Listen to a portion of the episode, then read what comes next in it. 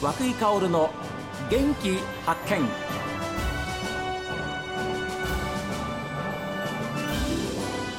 おはようございます和久井薫です和久井薫の元気発見一日の始まりは私が発見した北海道の元気な人と出会っていただきます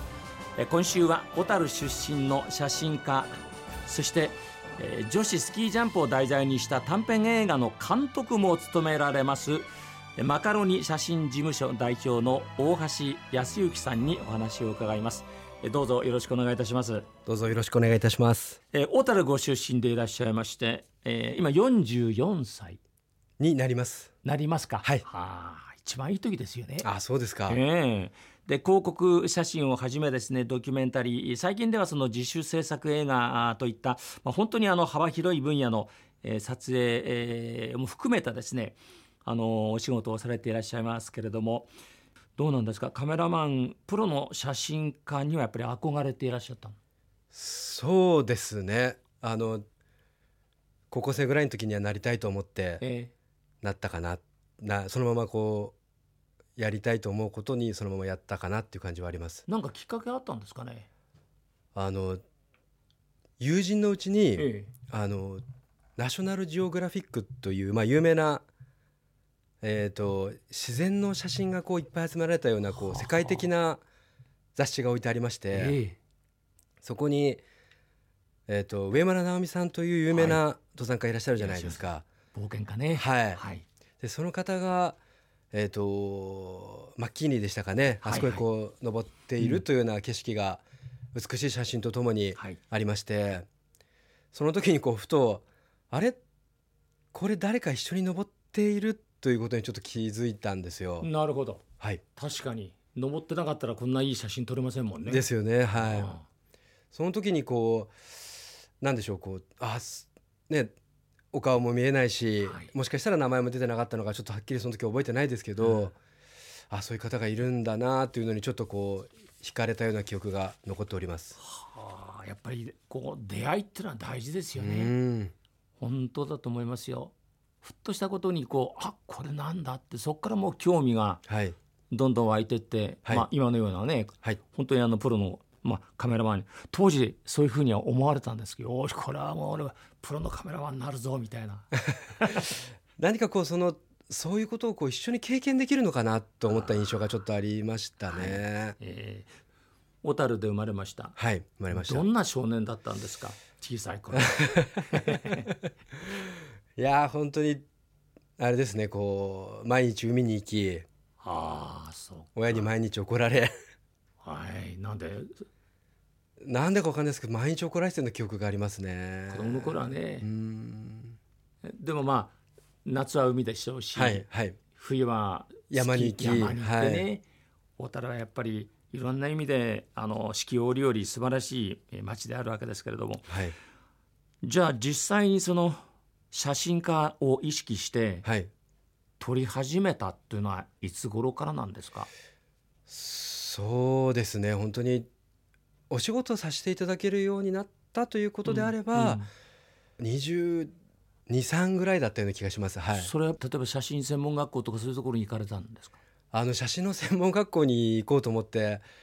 お金をすごく貯めていたんですよ。すごく貯めたははい。い その時の私にとってはもう一生懸命お金を貯めたんですけど、その当時アルバイトしていた先輩に、うんちょっと沖縄に行ってみないかと誘わ れて貯めたお金があるんだったらはいあただそれはあのえっ、とプールの監視員をしていたんですよ当時ほうほうほうほうはいでこう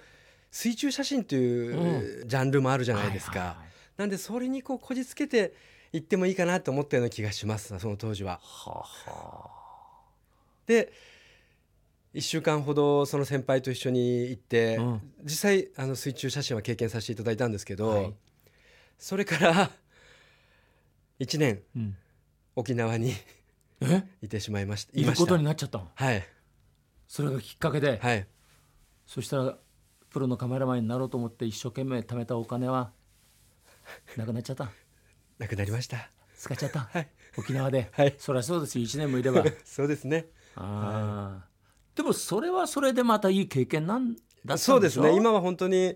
あのそれがあったからと言ってもいいんじゃないかなというふうに、はい、はい、撮る時どんなことを一番大事にして撮るんですかプロのカメラマンさんという方は。そうですねうんとやればやるほどなんですけどもちろんまだまだあの勉強中であることは変わりはないんですけど、うん最近はやっぱり愛ですよねやっ ぱりい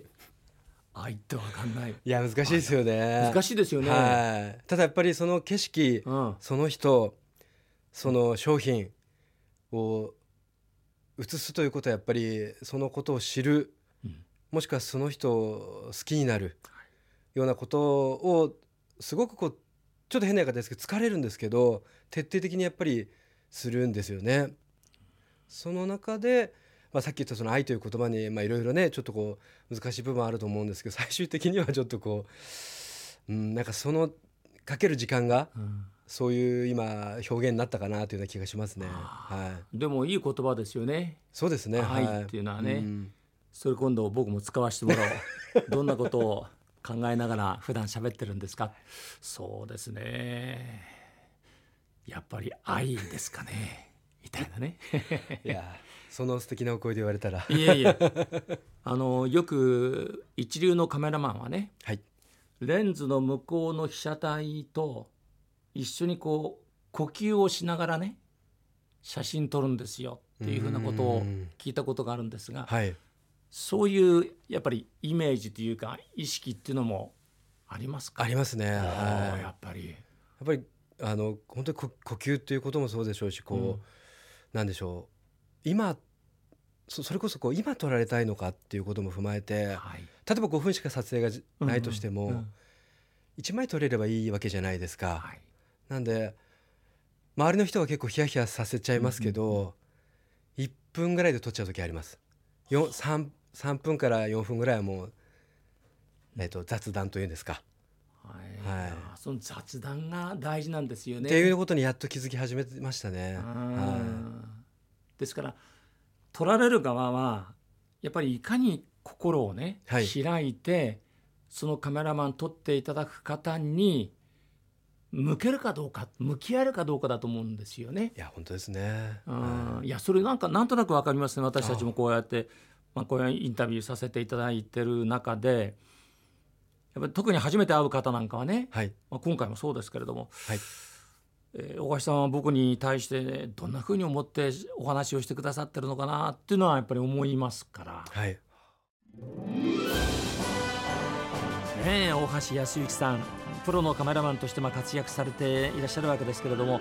いろんな人をですね当然こうカメラに収めるんですけれども実はですねあの人も撮ってたんだという話が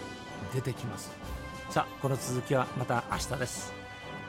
番組を聞いての感想はメール元気アットマーク STV.jp genki アットマーク STV.jp ファックスは011-202-7290おはがきの方は郵便番号060-8705 STB ラジオ和久井薫の元気発見までですこの後は北海道ライブ朝耳です今日も一日健やかにお過ごしください